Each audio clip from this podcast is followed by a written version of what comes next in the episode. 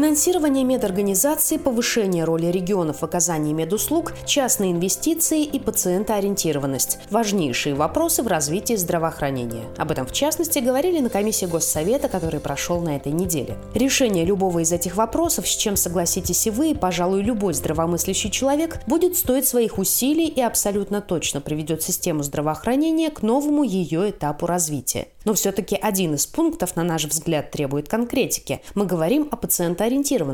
Что это значит в целом и какое место явление занимает в российском здравоохранении сегодня? Тема не новая, обсуждалась множество раз. С одной стороны, без ориентированности на пациента нет и здравоохранения. Первый же является объектом второго. Но с другой стороны, не ясна глубина. Не может же пациент сам назначать себе лекарства, основываясь лишь на собственных предпочтениях. Тему несколько раз подряд, как и в этом году, обсуждают в рамках Российского фармацевтического форума, в частности, когда речь заходит о ДЛО. Об этом вспомнила и исполняющая обязанности директора Федерального центра планирования и организации лекарственного обеспечения граждан Елена Максимкина. Я помню свое участие в аналогичной сессии несколько лет назад, где я уже сказала о том, что я не представляю, как может быть система здравоохранения не пациент-ориентированной. Собственно, тогда для кого она работает. Сейчас появился, и он довольно-таки активно звучал на коллегии здравоохранения, э, термин клиент-ориентированности. Концепцию расширили, что э, вовлечено в оказание помощи именно пациенту э, не только как бы сам пациент, но и врач, как промежуточный потребитель, и фармацевтические компании, и государственные органы, система здравоохранения. При этом должны удовлетворяться интересы всех сторон. Насколько должна быть именно пациент-ориентированность во взаимодействии фармацевтических компаний с пациентским сообществом. Я, конечно, понимаю, что все страны идут законодательно на сокращение взаимодействия с медицинскими и фармацевтическими организациями и э, вырабатывают определенные кодексы взаимодействия с этими сообществами. Но это не должно э, приводить к приоритизации того, когда сам пациент решает, чем его будут лечить, э, и, соответственно, как бы оказывает э, давление различные э, на то, какой выбор должна делать система здравоохранения. Этот вопрос должен быть исключительно за профессионалами и отражаться, закрепляться в клинических рекомендациях, в стандартах лечения. Тогда, коллеги, мы сможем действительно делать э, прогнозы, планирование э, более компетентным, без ажиотажа, без давления какого-либо со стороны иногда ситуаций политизированных, на наш взгляд. То есть мы должны двигаться к тому, чтобы ситуация развивалась планомерно, планово и основывалась на объективных оценках. К слову об объективных оценках. В России собираются внедрить критерий QALY – QALY Adjust Life Years. Международные критерии оценки эффективности позволяют оценить влияние технологий на продолжительность и качество жизни пациентов. В Центре исследований экспертизы и контроля медпомощи Минздрава считают, что это позволит повысить прозрачность решения о госфинансировании технологий в здравоохранении и сделать их доступнее для пациентов. Руководитель Департамента развития и внешних связей Центра Нурия Мусина сообщила о планах законодательно закрепить методику КУАЛИ в России как универсальный критерий оценки эффективности для всех лекарств. Внедрены критерии качества медицинской помощи, 203 приказ. Все знают, что критерии есть временные, событийные и э, результирующие. И, конечно же, для пациента в большей степени э, важен результат. И, к сожалению, пока у нас результирующие регламентирующих критериев мало. В основном мы контролируем процессы. И э, это характерно не только для нас, это характерно для всех систем здравоохранения. Сделал, не сделал, когда сделал, но для пациента мы понимаем, важны совершенно э, другие результаты. Э, пациент хочет знать, как он себя будет чувствовать после операции, будет ли у него боль, сможет ли он вернуться к работе и так далее. Именно поэтому сейчас во всем мире все-таки внедряют в систему контроля контроле качества именно исхода, которые важны для пациента. Для этого используются различные инструменты, такие как Patient Reported Outcome Measures, так называемый PROMS, и в частности разрабатываются стандартизированные системы для измерения вот этого показателя, который мы получаем от пациента.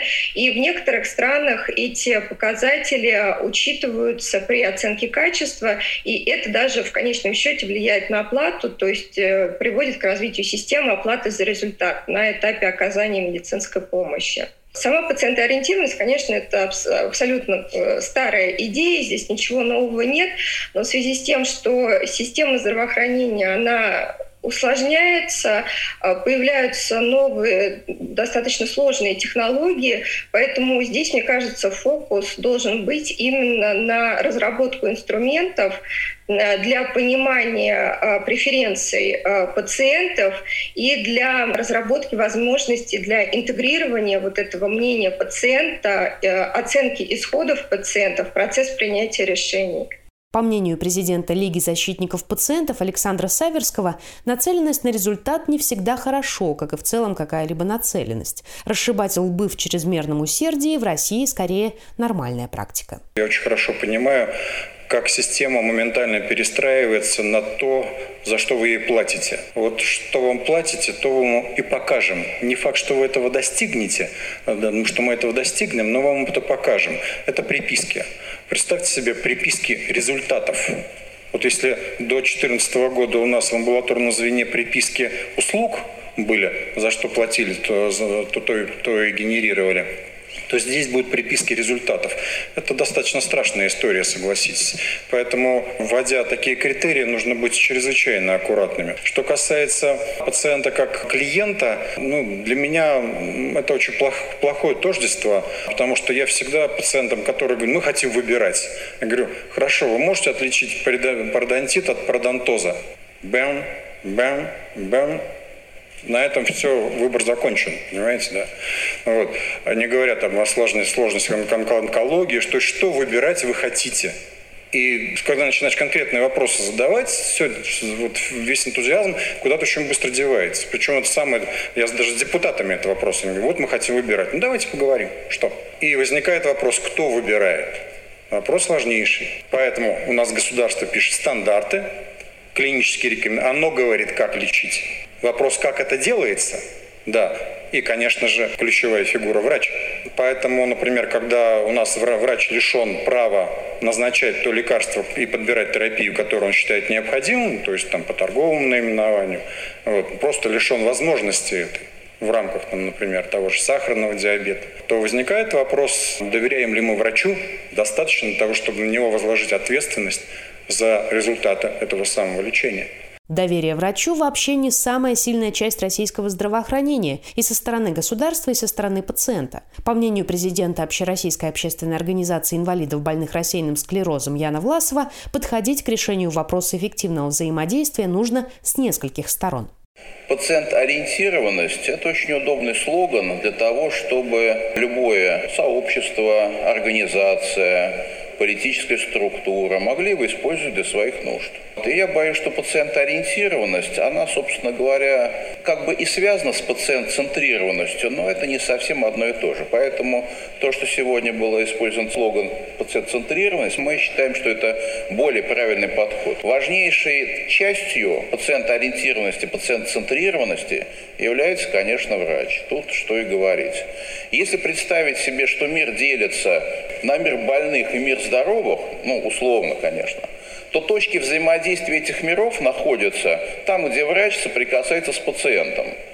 Если эта связь каким-то образом нарушена, взаимодействия не будет. Когда мы говорим, что пациент выбирает препарат, да, ничего он там не выбирает он является партнером врача для совместного выбора лечения. Это называется партнерские отношения между врачом и пациентом. Раньше были отношения у нас, в общем, патерналистские, где врач брал на себя функцию Бога, и, в общем-то, рассказывал, как пациенту надо жить. В этой части у нас есть очень серьезная проблема, которая называется доверие.